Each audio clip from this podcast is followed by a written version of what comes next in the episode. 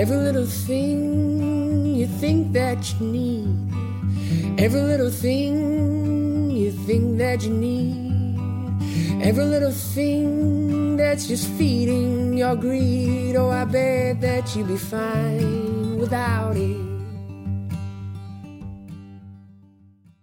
Hello, everybody. Welcome to the Minimalist Podcast, where we discuss what it means to live a meaningful life with less. My name is Joshua Fields Millburn. My friends call me R Dog, but you can call me Ryan Nicodemus. And together we are the Minimalists. I've never called you R Dog. well, you should. Hello, everybody. Welcome to episode 65. Today's episode is called Tour. We're going to talk about touring, but really we're going to talk about some of the, the routines while we are on the road, some of our favorite places to go on the road. We're going to talk about travel and how we pack for tours. And, and uh, we're going to talk about the Less Is Now tour as well. So, Ryan you and I just announced the Less Is Now tour. This podcast is going up on Thursday, which is during the pre sale period. We wanted to give our audience the first crack at getting the best seats in the house before they go on sale to the general public. So if you're listening to this on Thursday, March 9th, 2017, you have less than 24 hours to get your pre-sale tickets using the code minimal over at theminimalists.com slash tour and, and if you go there that that basically just means that you'll have access to the best seats. There's also we're doing something with uh, we're doing in many of the events we're doing vip events beforehand. So not only do you get the best seats but we're going to spend 45 minutes before the event with a small group of people working out some new material, asking some questions, having some discussions with people, and we're working on some some special side projects that we're only going to share with a, a few handfuls of people, a few dozen people in, in each city. And then we'll have the larger presentation of being on tour as well. So when we hit the road for this tour, it's going to be larger theaters uh, for the most part but we're going to give a talk about minimalism. We have a brand new presentation. We're working in some old material, some new material, and we're recording a live version of the podcast. We're doing a, a live version of Ask the Minimalist. We'll answer your questions. We'll dish out free hugs to anyone who sticks around afterward.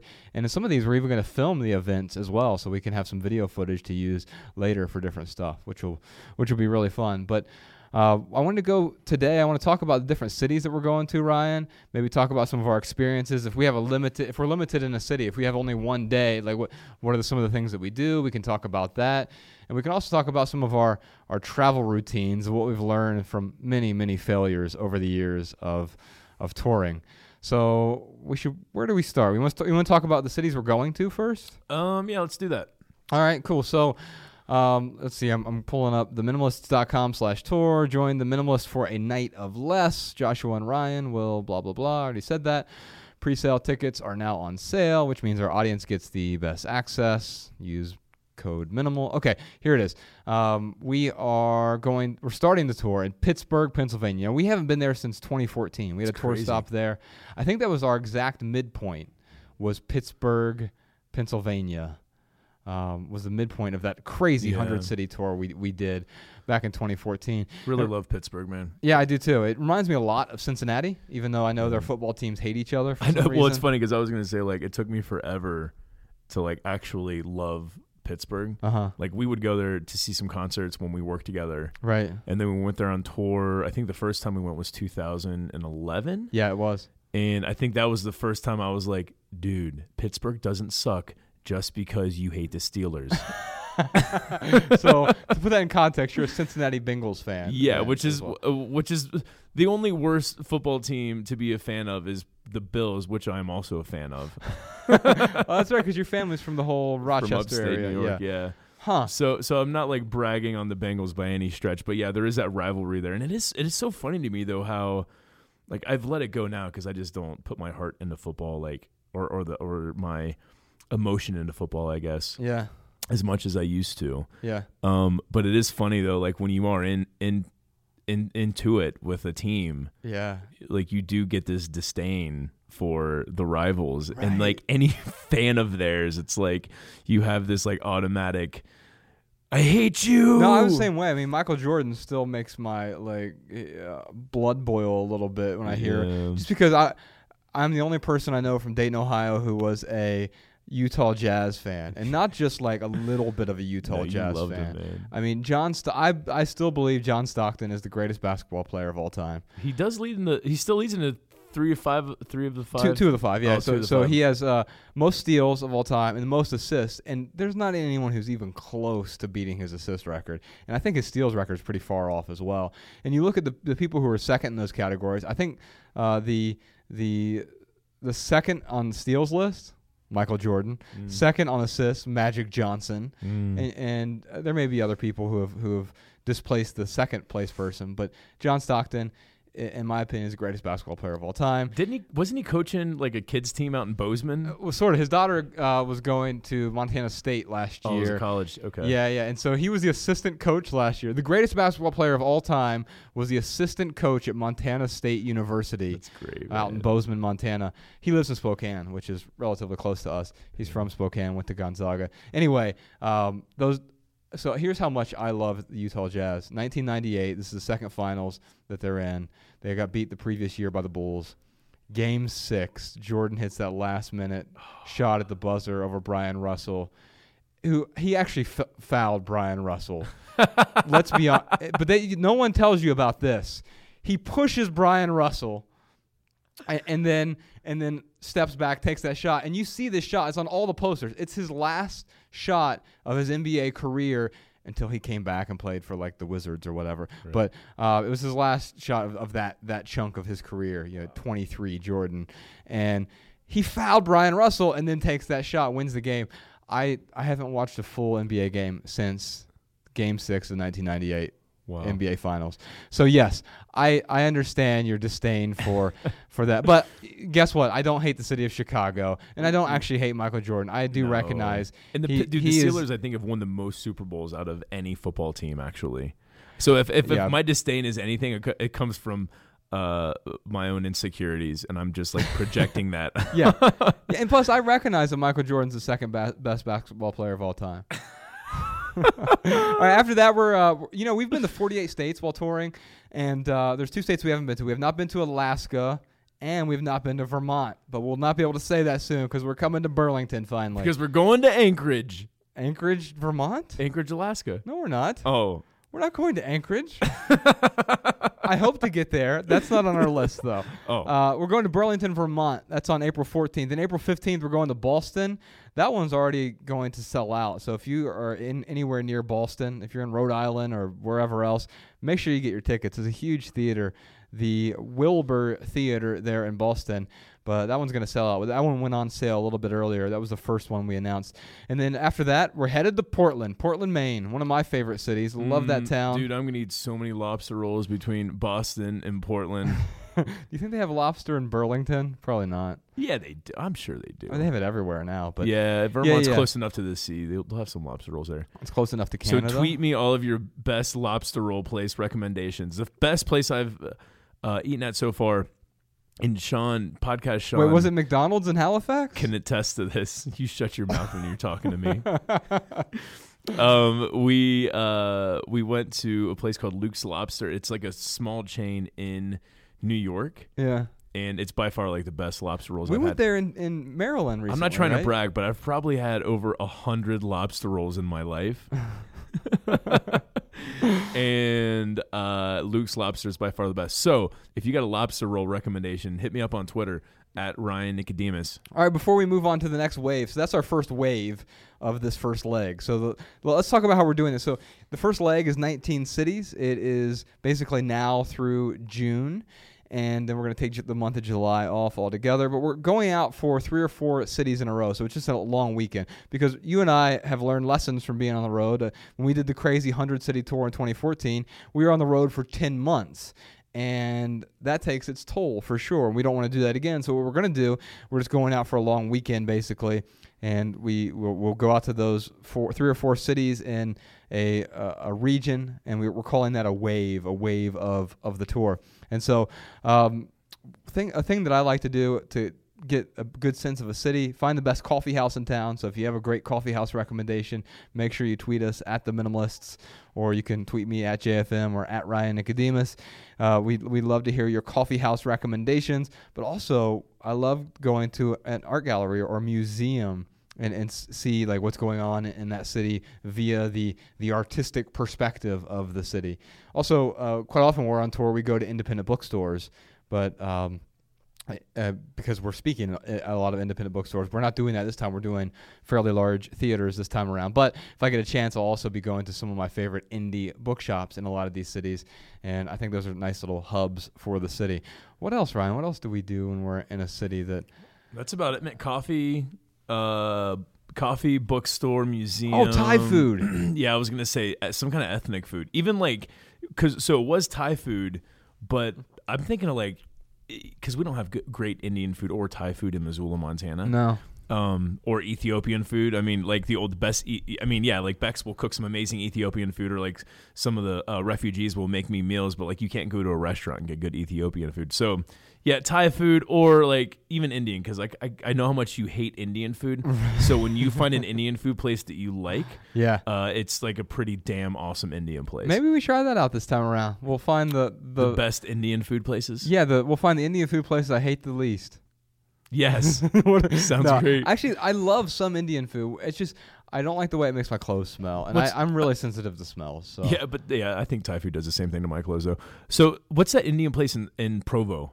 That's like the best Indian place ever. yeah, it is. It is truly great. Provo, Utah. It is Bombay House, I think. Is it Bombay House? It might be. I don't know. know. Um. Anyway, yeah. So i there, there's great Indian food in places you wouldn't expect because when I think of Provo, Utah, I think Indian food. no, not at all. And by the way, we're not going to Provo this time, although we did that No. a year or so ago. I'm just throwing that out there in case you're ever passing through Provo or li- actually, if you live in Provo, you probably already know about. Of course you know. Yeah, yeah, for sure. All right, let's uh, let's take a look here. Next wave, we're calling this the north. So that was the northeast wave. The next wave, we're going to the northwest. So we're going to Missoula, and then we're going to Spokane and Seattle and Portland, Oregon. So that's the other Portland. We're going coast to coast, Portland to Portland. Wave to wave there. So Missoula, we're going to be at the Dennison Theater. It's a big theater at the University of Montana. If you're anywhere in Montana, and you you're thinking about coming to see us, this is going to be your one chance because generally we, we don't do a lot of talks in, in our hometown, and this is a good opportunity for for you to come out and say hi and uh, and listen to us talk and also help us fill this theater because it's a massive place. We're going to, go ahead. Oh, I was gonna say it's crazy. Like when we do events in Missoula, it's it's always people like not always, but the vast majority of people who come are not from Missoula. yeah, they'll come but from, but like, it's because they're from Butte like or Bozeman. yeah, or like they're they live in Casper, or like they yeah, or they live in somewhere in Idaho, and Uh-huh. yeah, it's like the closest that we'll ever be to them. But Yeah. uh, yeah, yeah, no, I do love doing talk show in our hometown. Yeah, so so come on out to that Missoula talk or Spokane. That's the closest big city to where we are. We'll, we'll be in Spokane the very next day, May May 10th. Then we're going to be in Seattle and Portland. Really looking forward to both of those. We have great audiences in, in both cities, and of course, those are like the back-to-back coffee meccas. I'm going to be so freaking Yeah. caffeinated. I was man. just gonna ask you what your favorite part of the Pacific Northwest is, and that's my answer. Is no like sushi. Su- there's sushi in in Seattle is off the Really? chain, man. I've, I Oh don't think I've ever goodness. had sushi in Seattle. There's this place in Bellevue I've got to take you to, man. It I am blanking on the name. If you go to Yelp and just type in sushi Bellevue, Washington, you'll see the place with the uh, chirashi bowls. yeah. Oh, I'm, uh, yeah, I want one right now because we don't have any sushi here where we are. But every we time we do have sushi. no, we This don't. is Josh. no, we don't. I just want I just want all of our listeners out there to know that we, Cans of sardines, Hey, are not I'm- sushi. listen, lady. No, I just want all of our lis- listeners to know that in Missoula, Montana, we live in the city of almost. Uh huh. it's like we have Indian food and it's almost amazing. Mm-hmm. We have Thai food, it's almost like the best Thai food. Mm-hmm. Well, I wouldn't say the best, but it's almost like, you know, hits a spot. Same thing with sushi. It's like um, they'll have like these amazing dollar sushi nights, and there is some like if you make sure to get like a couple like the yellowfin tuna and uh, like the egg roe if, if you like that type of stuff or not egg roe, just the roe. yes, yes. The school of the school of I think I was redundancy confusing school. egg roll and roe and combining those two there. Um, but no, they do have the egg. I forget what it's called though. It's called something different when Yeah, you get what you're into talking about. But anyway, um, there's like two or three things you can get that do hit the spot. Mhm. But for all intents and purposes, like you can't just go there and get awesome sushi. No. So I don't want to like totally bash the restaurants around here in Missoula. Uh, we do have we do have some options, but yeah, man, there are definitely some better options once you get closer to the coast, right? My favorite restaurant in Missoula is minimalwellness.com. Thankfully, Bex is the best cook I've ever met, and so my partner, like seriously, like it is my favorite restaurant in all of Montana. Is, is to just have Is that your kitchen table? yeah. It is to Nice. ha- I mean, Bex makes Dude, she some made some the- awesome Ethiopian stuff the other night. She made, her halibut is just unbelievable. I gotta you gotta come over sometime when she's making halibut. It I is insist. uh, uh, yeah, it's just it's so good, so good. Anyway, um, that restaurant is not open to the public. Um, anyway, uh, then the next wave, we're headed to the Upper Midwest, Grand Rapids, Chicago, Madison, and Minneapolis. We haven't been to any of these cities except Chicago uh, since 2014. Grand Rapids, that's the only city we're doing in all of Michigan. So if you're in Detroit, you're in Ann Arbor, you're in Saginaw, you're in Lansing, you're in East Lansing, you're in Flint, you're in Pontiac come on over to Grand Rapids. We'd love to see you there. We could. I'd love to make it. To, uh, you know, what? someday I want to do a tour, Ryan. It's everywhere we've never been. Uh, so one of uh, our favorite artists, Austin Hartley Leonard, he has an album or an EP called. Uh, it's with that song Ohio on it. Yeah. It's called Everywhere I've Never Been.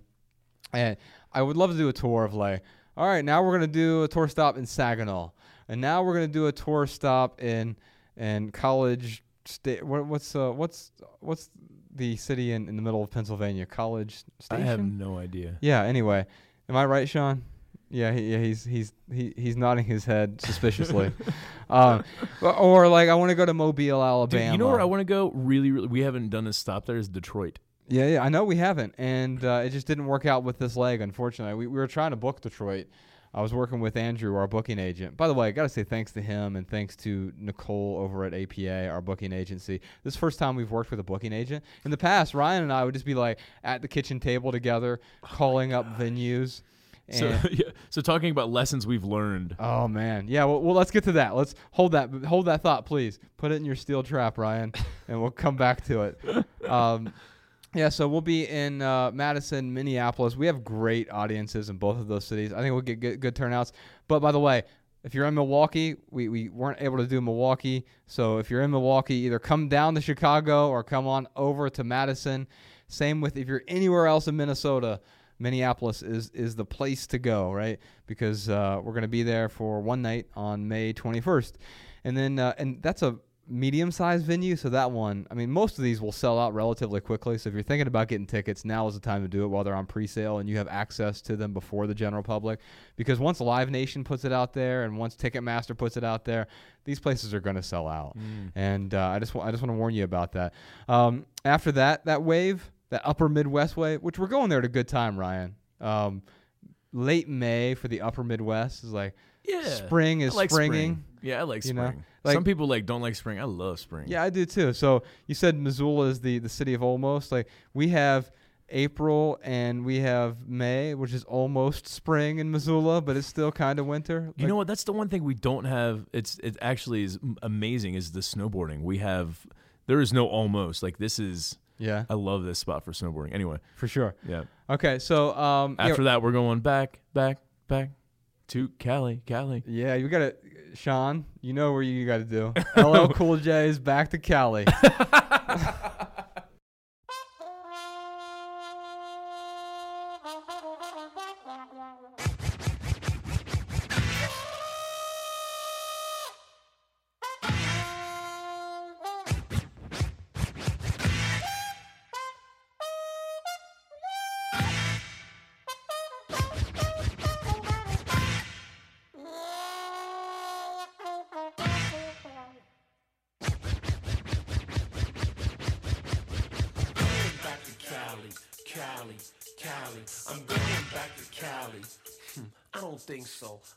Yeah, we are going back to Cali. Uh, we got three cities in, on the Cali wave in June. We're going to do San Diego, one of my favorite cities, Los Angeles, which might be my favorite city in the world, and then San Francisco, another one of my favorite cities. We tried to do Sacramento, it just didn't work out in terms of timing, and the venue didn't work out for us. So if you're in Sacramento, would you please be willing to make the 90 minute drive down to San Francisco? We'll make it worth your while. Uh, I also, you know, I love Sacramento, Ryan. Uh, I think it's like the most slept on town, maybe if not in America, certainly in California. It reminds me of a Midwest. It's like Minneapolis, but with outstanding weather. And so I, I really dig. Uh, uh, I really dig Sacramento. Sadly, I don't get to go there this time, and neither do you, Ryan. Because but we're going to be in three coastal cities. San Diego, Los Angeles, and San Francisco, June 11th, 16th, and 18th, respectively. I'm so looking forward to this. We're spending an extra like three or four days there in Los Angeles. I'll take you over to the to the Russian bathhouses while we're there. Do the cold plunge. We will do the cold plunge. We will do cryotherapy while we're there. We will explore Griffith Park. We'll explore all the There great is- food. Yes, I was gonna say now, uh, L.A. Like that's when I think of like the best sushi I've had in the country. Yes. I've Remember we had- took Sean LA. the first time he ever had sushi. and we forget LA. the name of the place. It's in a strip mall in the middle of nowhere, and it was like it was unbelievable. It was just melting in my. I know it was on Santa Monica Boulevard, but that's like such a long. Yeah, yeah, that's the whole city. yeah. That's the whole city. Yeah. So yeah, come on out and see us. Those will all sell out for sure. Uh, relatively decent sized venues, but we have great audiences there. And then the last wave of this first leg, we're going to be back in the Midwest, back on our old stomping grounds. These are th- four cities that I would go to concerts in, in all the time. So Ryan and I, living in Dayton, Ohio, we were two hours from all of these four cities. Indianapolis, or actually Columbus was a little bit farther. Or I'm sorry, Cleveland was a bit farther. So Indianapolis, Cincinnati, Columbus, Cleveland. You know what's funny? Driving from Cincinnati to Cleveland, Uh huh. like that three or three and a half hour drive, I, I just like hate dreaded Uh huh. that drive. Yes. But it's fun. It's it's funny because here in Missoula, like to get to Glacier, it's three hours. to get three, anywhere from Missoula is, is like three three and a half hours. I love driving in because it's so beautiful. Yeah, We're like in Ohio, it's like strip malls and it's just flat. It's emphatically and, flat. and corn. Yeah. Corn, corn. Yeah, there's uh, who's that? Mark Leyner. Mark Leyner was describing driving through the Midwest in, in one of his short stories, and the opening uh, page of it was corn, corn, corn, barn, corn, corn. Where was the Corn Palace at? Uh, that's in South Dakota. That's more of like a corn high school, though. Uh, it's totally worth one visit, though. No, it's not. It's not. yes, worth it. Yes, it is. it is total. It is. It is a great experience, a great novelty experience Uh-huh. That you will regret, but you'll enjoy regretting it. Okay, so the Corn Palace is really just a old, like abandoned high school with corn taped to the side of it. It's like it's like they just renamed flea market and put a bunch of corn decorations everywhere. yeah, yeah, yeah. It's yeah. it's not so much a palace. It's it's it's just corn.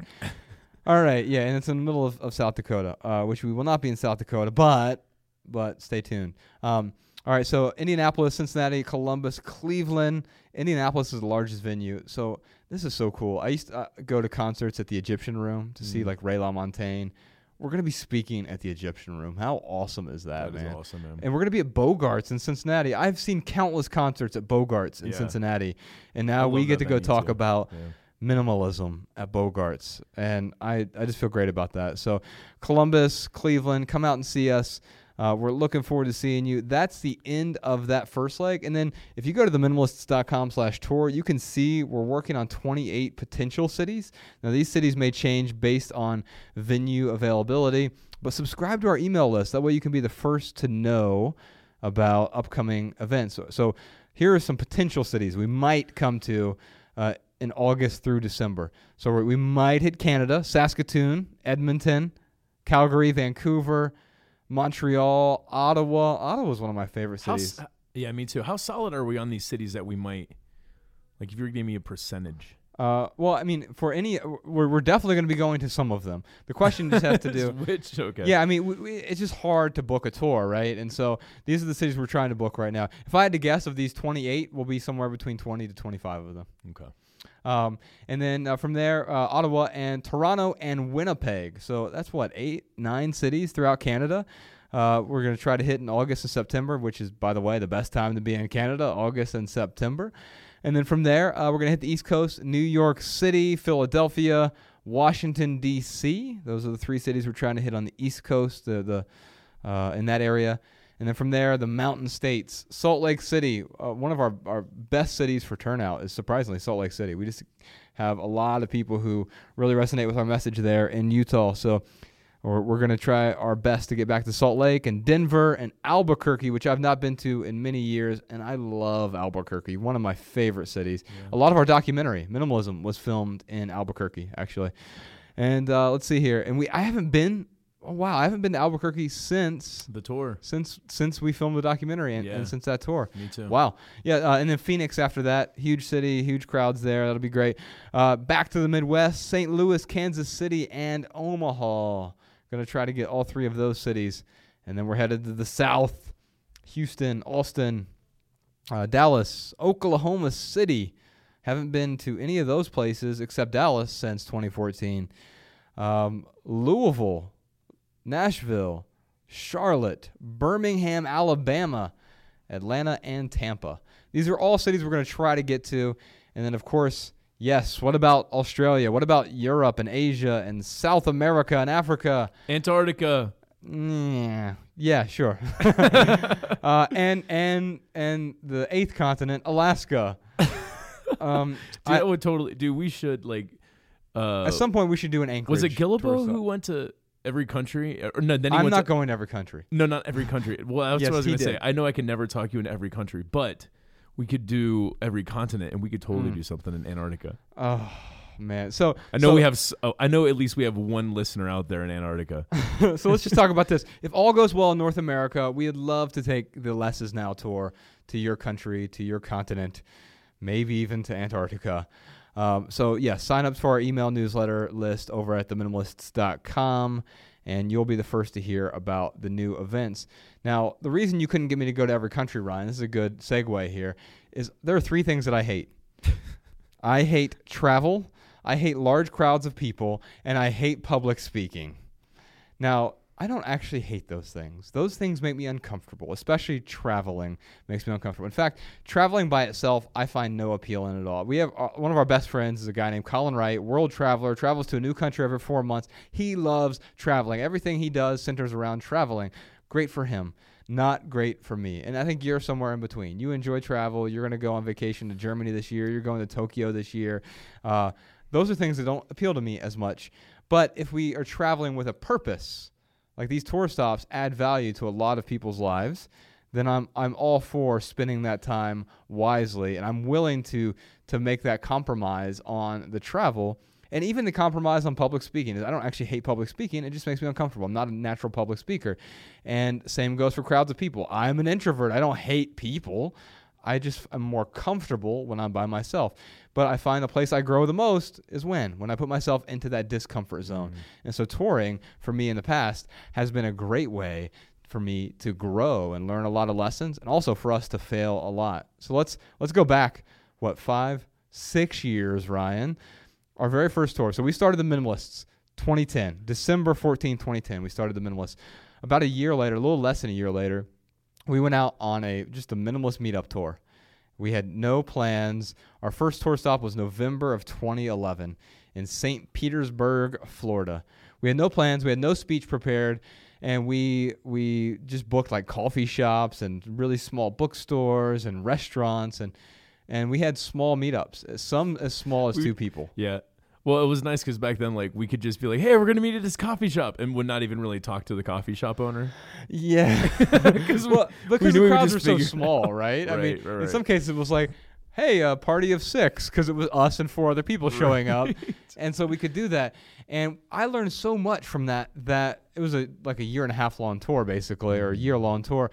We went out on these little legs where we go out for a week or two weeks, sometimes as much as three weeks at a time, and we'd just meet at these cars and we would we didn't have any money so we'd often sleep in the car or we'd sleep at readers houses or couches or so occasionally we'd spring for a motel 8 uh, we'd sleep at rest stops sometimes. I remember once we, we fell asleep in in uh, phoenix arizona outside of phoenix between phoenix and san diego. Yeah, i woke up and there's a sign right in front of the car. It's like beware of scorpions and snakes. Like, we were venomous creatures. Oh my Yeah. goodness! So we've learned a lot of lessons from that, but I also learned that um, you know what when we booked these venues and as the crowds got larger, um, it became harder and harder for you and I to, to book the you and me to book the venues. Well, yeah, it came to our holiday happiness tour, and I remember booking uh, the that was venues twenty. there. That was 2012. Yeah. So like that was like that was my first taste of oh wow like g- w- when you know that m- more than 6 people are going to show up yeah. uh you've got to book these venues and it's difficult to find a bookstore that can hold you know 70 you know 100 150 people Um, and then we went out in 2014 again, booked it ourselves. Uh-huh. Uh, between you, me, and we, you know, had the help of a couple other people. We finally got everything booked. But even then, it was like, like the Indianapolis experience, Mhm. where 500 people showed up. It's pouring down rain. They're waiting in line, and the venue could hold 60 people. Right. So uh, a doubleheader wouldn't have even have done it for Yeah. that stop.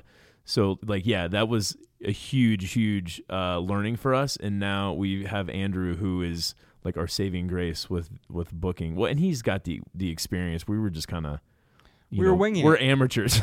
and you know what, man? It, it worked for the time, but as it grew, you know, uh, the time when I really realized that this whole thing was actually going to, it was spreading beyond, you know, these really small groups of people, was that holiday happiness tour. So we, um, we have a publicist who actually lives in Toronto, uh, Sarah, and uh, she did a few different things with some newspapers there.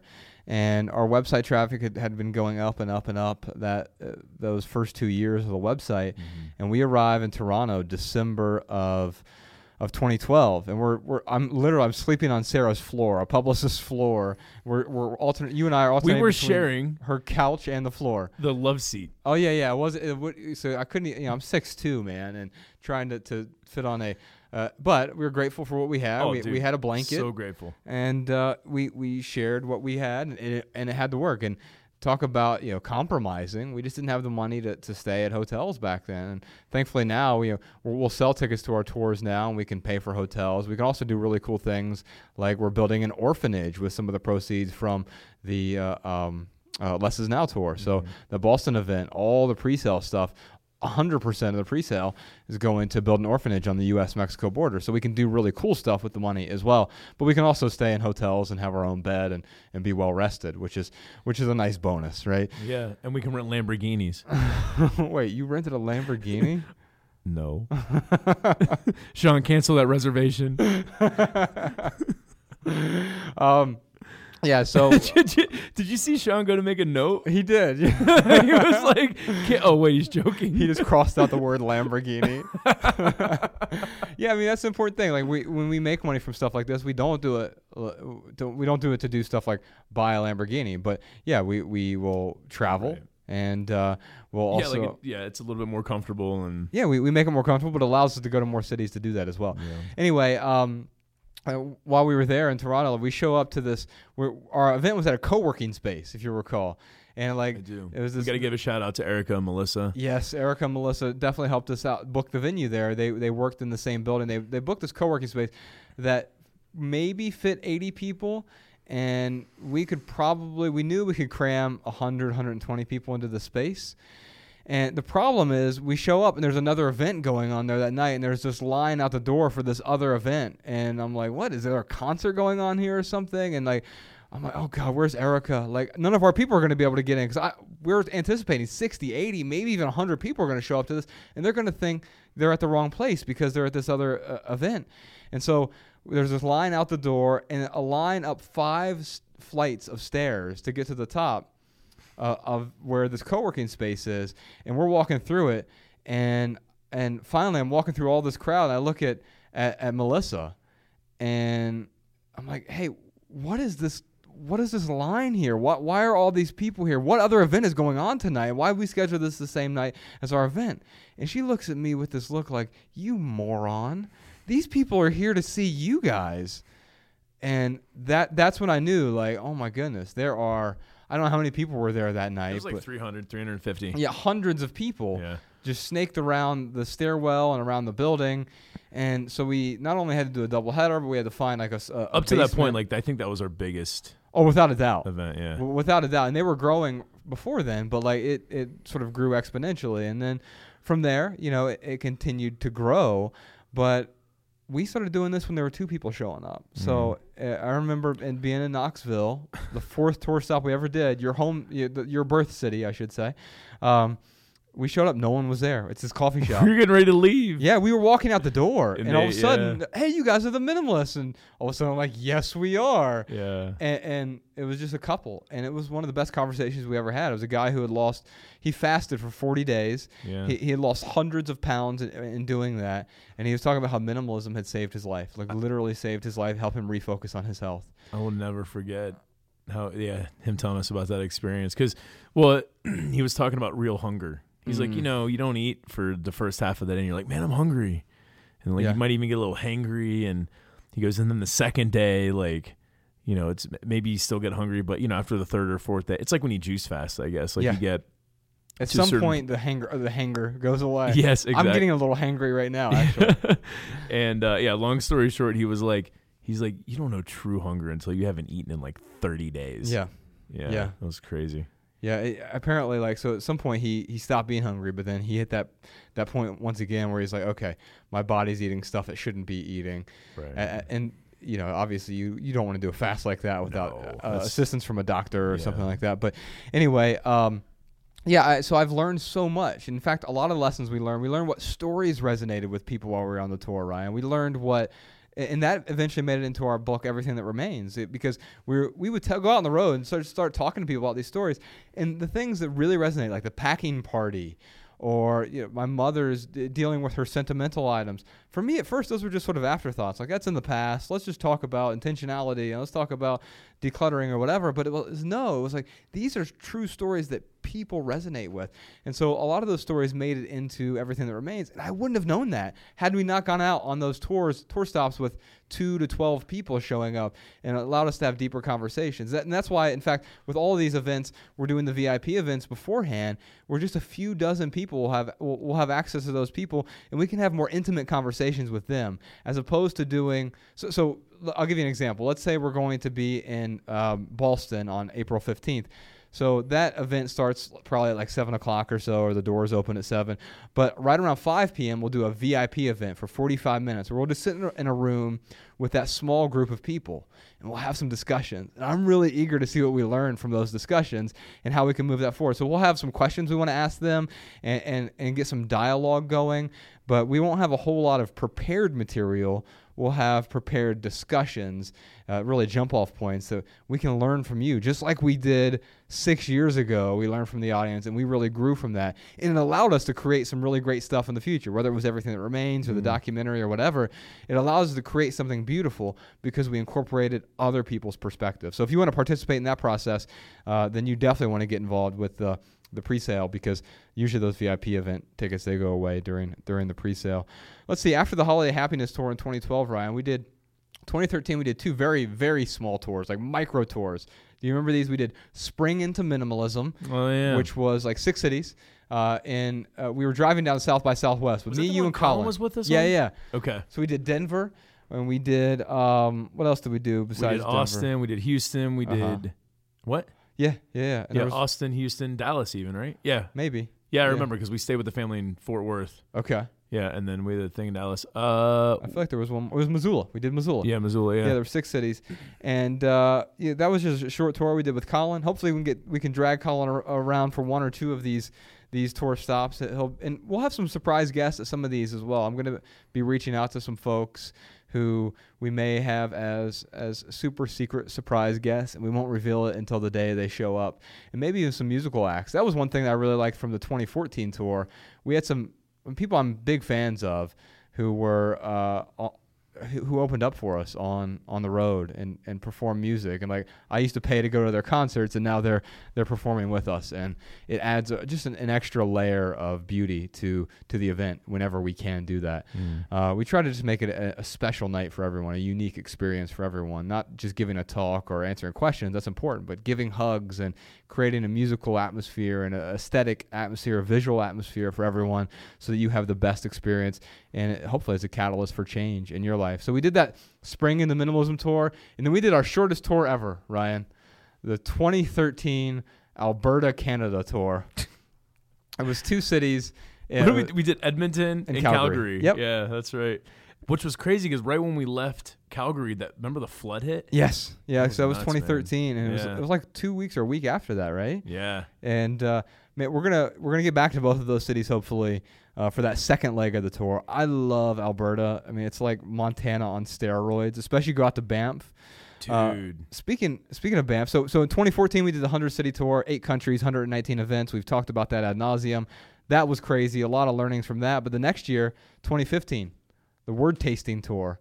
We did 35 cities, but that one was totally different experience from what we've done in the past. So you and I run a uh, publishing company with our friend Colin Wright called Asymmetrical Press, and we we dragged some of our authors on the road, Shawn Mihalik and Josh Wagner, and uh, me and you and Colin. Was that it? Was that six weeks? Eight weeks? How long was that? Yeah, it was a couple months. Yeah. a couple months, and uh, we did 35 cities. But you and I, we divided and conquered that one because we were kind of done with touring for a while, and so you'd go out and do a handful of cities, and we did a bunch of like random cities, like Butte. Did we do Butte? I think we did Butte. Yep, definitely debut. Uh, did, oh wait, that one. no, no, no, no. no, we didn't do Butte. We did Billings. yeah, we did Billings.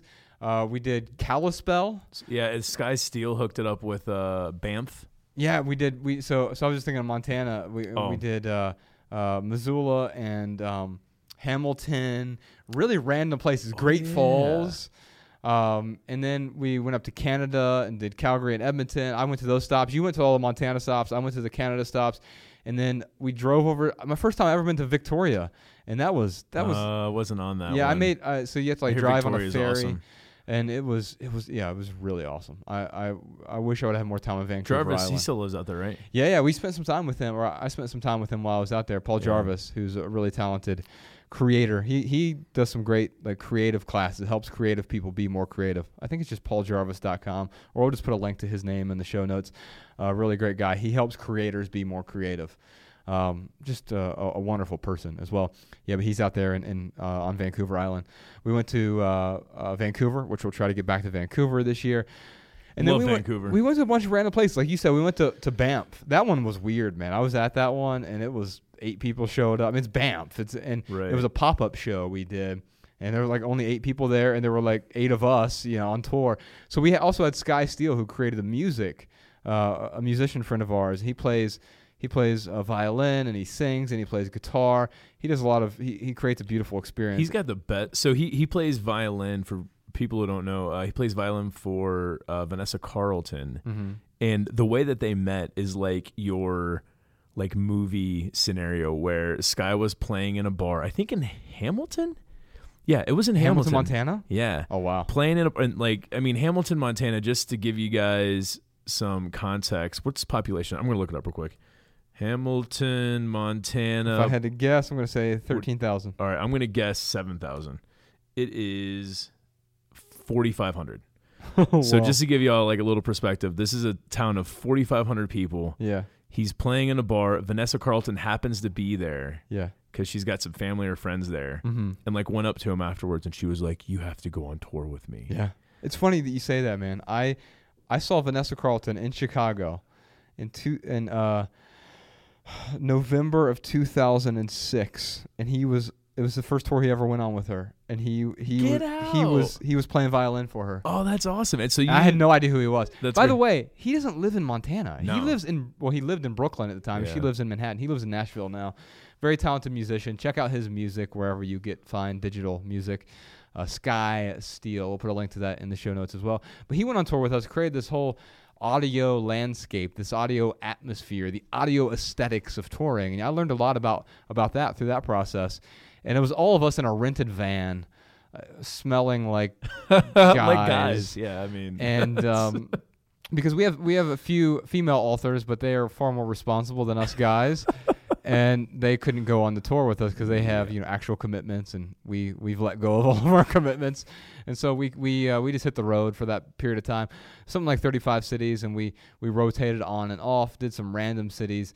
And uh, and then came back to Montana, but uh, uh, I learned a lot about the sort of audio experience and creating a better experience given the resources you have. Now, some of the venues were like in Banff was a bar, and Yeah. so people were like talking over you.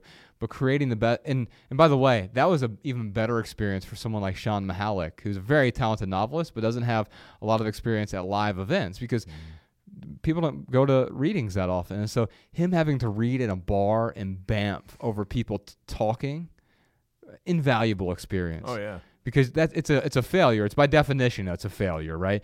But it's not really a failure because you succeed fr- from that that lesson that you've learned.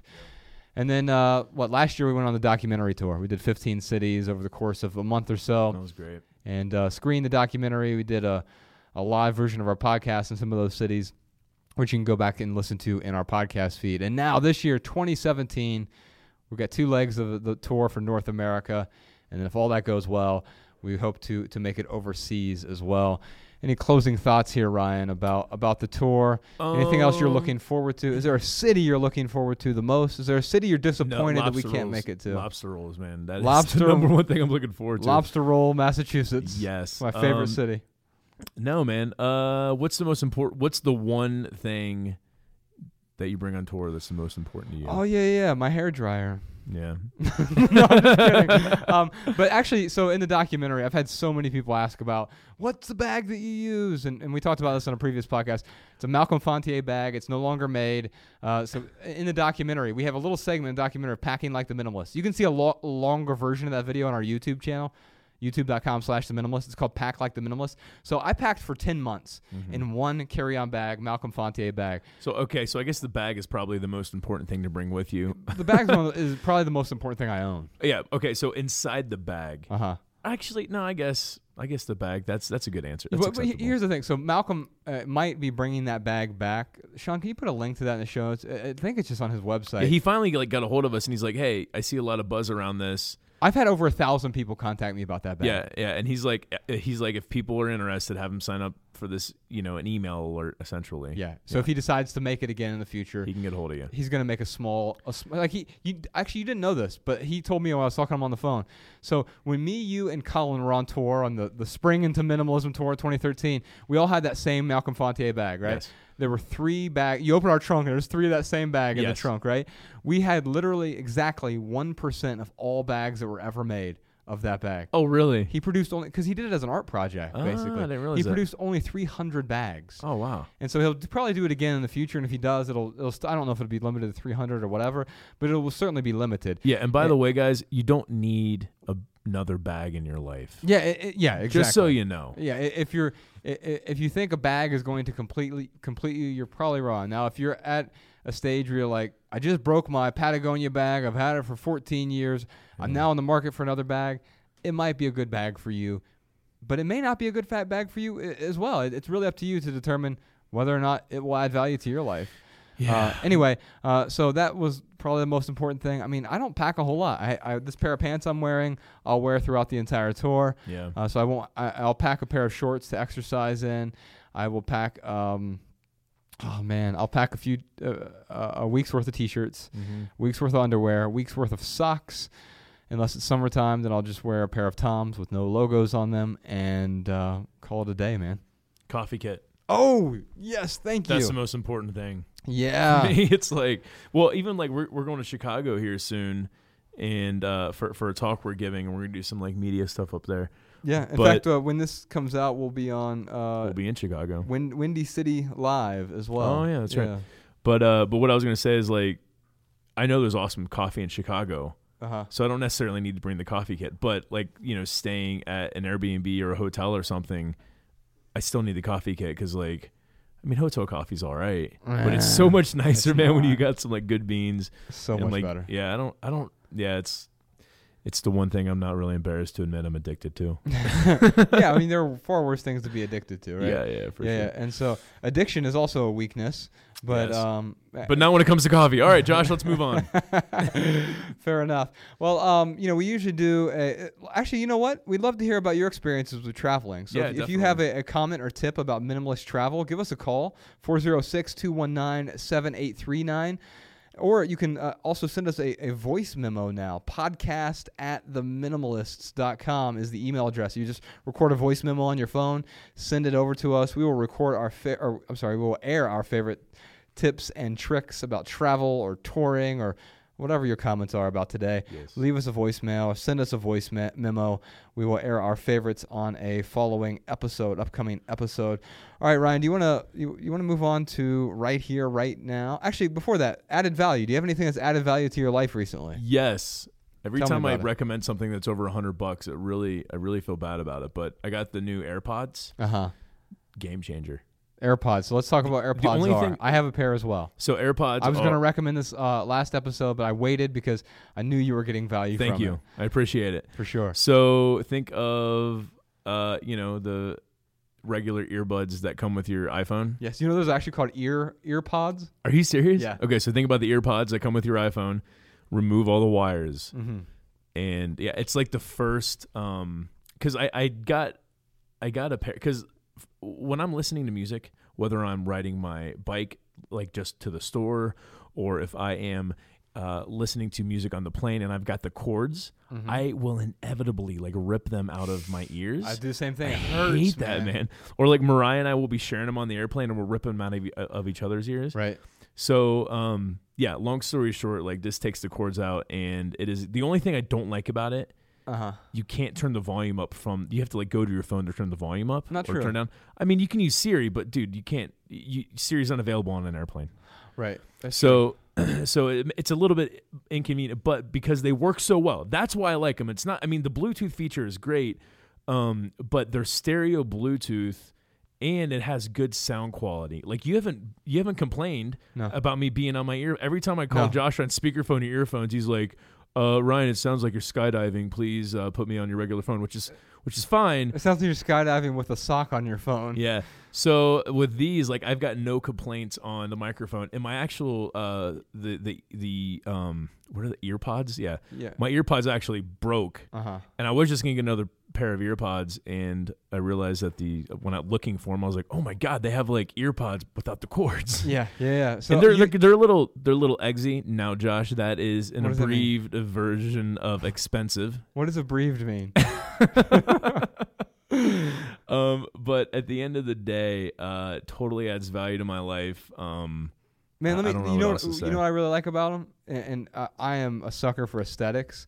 But they're Oh, yeah, like, they so so the they're they're beautiful, but the little case that they, that you put the storage case, which I have in my pocket right here. Let me pull it out. It's in my pocket. Here we go. So I'm holding this this white little. It looks like a floss pack, right? In fact, Ella has confused it as floss. She she likes to play with floss, although we've stopped her from playing. She pretends floss is a snake, and uh, but when I open it. Yeah, they're It- it- it shows you the charge. Yeah, And, but then when I remove the ear pod, and so the right one is on the right side, so it's very uh, aesthetically pleasing. yeah. But when I take it out of my ear, or when I put it in my ear, it's gonna make a little sound. Yeah. Yeah, and so and then when I put it back in here, there's the most satisfying little little clip. Let me see if I can get this on the mic. It like it, it clicks into place. oh, that is so satisfying. And then when I close the cover, same thing.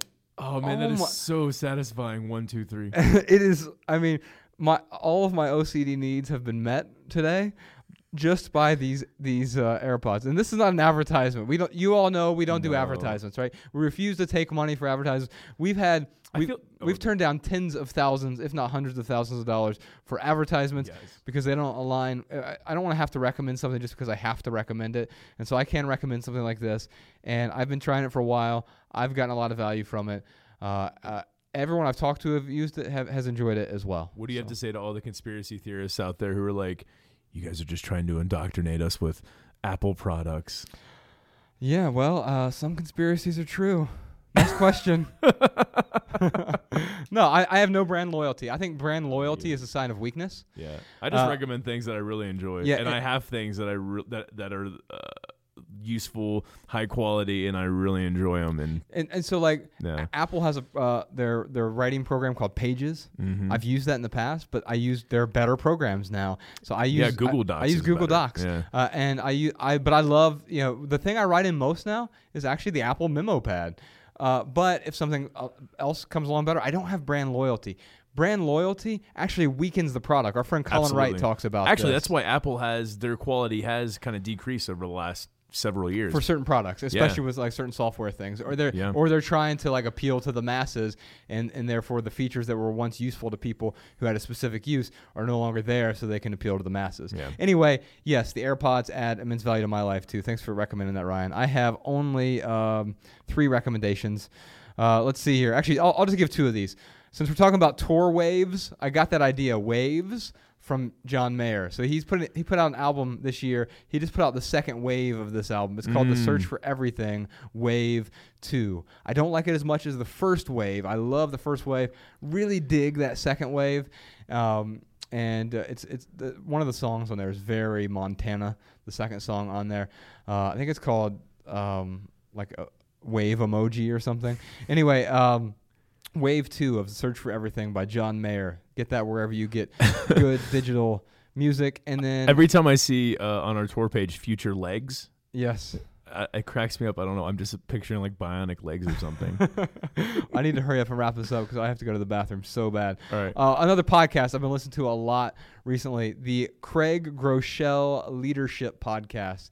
If you lead an organization or a group of people, or you're an aspiring leader, um, he leads a whole bunch of churches in oh, the Oklahoma area. Now, I am not a religious person personally, but it is a secular podcast in, in terms of uh, he's just a great leader and ha- uses great um, strategies to lead other people in an effective but also moral way, uh, in a way that will align with your values and help you be a more effective leader. We'll put a link to that in the show notes as well. Uh, move on real quick to right here, right now, Ryan. A few things that are going on. Our good friend Matt D'Avella is producing a web series called Making Minimalism. He's the director of our documentary, which is called Minimalism, a documentary about the important things. He's going behind the scenes of that documentary. It's all free. You can find it on his website, mattdavella.com slash minimalism. We'll put a link to that in the show notes as well. Also, every Monday from March 6th through April 10th, and including April 10th, we are doing Mondays with the Minimalists on Facebook Live and Instagram Live. We just did our first session this week. It's 2 p.m. Eastern Time every Monday. We're going to answer your questions. We'll talk about what's going on in the lives of the minimalists. And um, yeah, we actually, I really love what we did. I don't know if we'll keep that format up. Maybe we'll change it up a bit. But we were driving around town, and um, that was it was so fun to answer questions. Well, don't worry, I wasn't looking at the phone. Sean was was looking was holding the phone and, and asking us questions, and you and I just got to drive around and, and sort of have conversations. On it. it was like, wh- what's that Jerry Seinfeld thing? Since I sound like Jerry Seinfeld, apparently. He, he does coffee and cars with comedians or something. oh yeah, yeah. Um, yeah, so it's like that, but without comedians, without coffee. No, I had coffee. Oh, you did have coffee. Yeah. I'm gonna have to have a coffee next time too. That's a good call. Let's do that next time. So yeah, join us Mondays with the Minimalists every Tuesday, March 6th through April 10th, 2 p.m. Eastern. Also, I'm teaching a one-day writing workshop online. It's called How to Write Better. Seats are limited, I think, to the first 300 people. Uh, it's online. It's a very attenuated version of my four week writing class. You can find both of those at howtowritebetter.org. I want to help you write better business emails, better books, better blog posts. I just want to help you write better. And I think I can do that just by breaking down my recipe, how I learned to write better, and, and find ways to give those ingredients to you so you can create your own recipe for better writing. All right, we've been talking the whole time about the tour, so I'm not going to talk any more about that. Just go to theminimalists.com slash tour for tickets and cities. Also, this month, I'm doing a, a daily Instagram essay every day, posting a beautiful photo and an essay with that photo over at the Minimalists Instagram account. It's just at the Minimalists. And that's all I got right now. Ryan, you got anything else for us? Yeah, man. Here, I got some of this. Here, it's uh, brand new, shiny voicemail comments and tips from our listeners. Hi, my name is Robin, and I'm from Arizona, and I'm on my way back from California, where I spent some time with my cousin, and we uh, watched the Minimalist movie. My third time seeing it, but her first time seeing it. She needed to see it. but you know, it dawned on me that um, I have three children, and the oldest is 33, and the youngest is 24 and I have two grandchildren, 18 months and one month, boys. And I have a great um, networking community of friends now, and also when my kids were growing up. And I just, watching your movie this third time, it made me think about how many times I said to my friends, how can we slow down? You know, we want to do some things. We don't have the time to do it. We're constantly behind. We're trying to think ahead or um, trying to prepare for the future. And it it was a it was a question that came up continuously while my kids were growing up um, about how to slow down how to live, how to have a life. And you know, after watching your movie this third time, I finally saw the answer. I really believe the answer was that we all just had too much stuff. Our kids had too much stuff. And and by stuff I just mean um belongings. Um things we had to maintain, things we had to do. And I think that if it if we could have known then what I know now, I think our lives would have been so much different and we would have been able to see the forest for the trees. We would have been able to see how we could have slowed down and had coffee with each other, you know, in the morning. Um, and not feel like, you know, we had to clean our house or we, you know, had to run out and do this errand or get this or get that when we already had enough. We already had plenty. So my name is Hannah and I live in Altamonte Springs, Florida. Hey guys, I just wanted to share kind of a neat story. Um, I have a friend who just started a shoemaking business where he makes custom leather boots and he offered to make me a pair for free because I was his friend and had helped him out with some things in the past. Well, at the time we lived in Michigan and since then I've moved to Florida. So lately I've been listening to your podcast and it caused me to rethink Boots' situation. It just doesn't make any sense for me to own a pair of awesome, awesome custom made hand boots that I will rarely ever wear living in Florida. It would make a lot more sense for someone in Michigan to have them where they'll be worn all the time. So I talked to my friend and fortunately he hadn't started making my boots yet, so I asked him if instead he would make them for someone else. And he said that he actually had someone in mind that he knew uh, was in need and would really appreciate them. So even though it hurt a little bit to give away a really amazing pair of high quality handcrafted shoes, which are technically minimalism friendly, it still didn't make any sense for me to own them as they wouldn't genuinely add much value to my life by sitting on the floor getting dusty all year. Um, instead, they're going to be blessing someone else who will be genuinely enjoying them. So it's a win-win-win for me, my friend, and the person who will be getting the pair of boots. Hey, Joshua and Ryan. This is Adam from Massachusetts. Thank you both so much for all that you do to help simplify and add value to people's lives.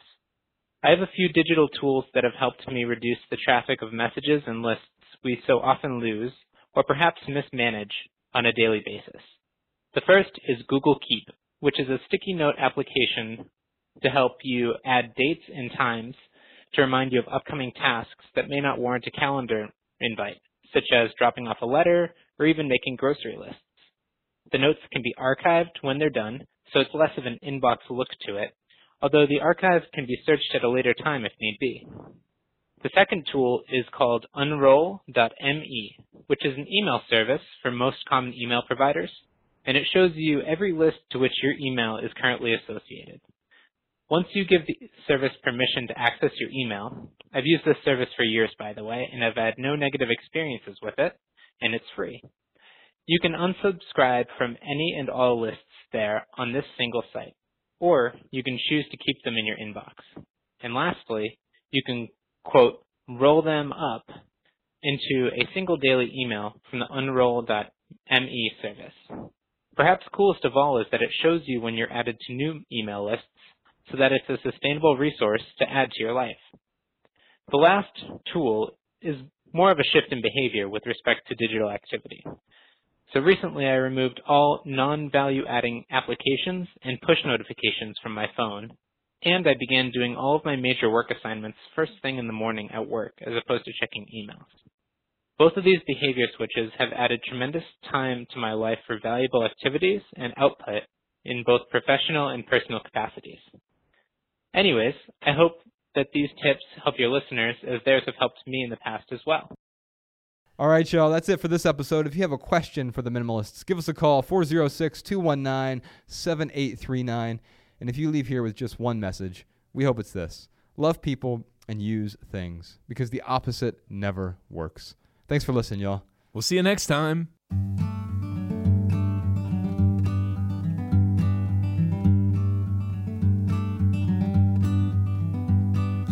Every little thing you think that you need. Every little thing you think that you need. Every little thing that's just feeding your greed. Oh, I bet that you'd be fine without it.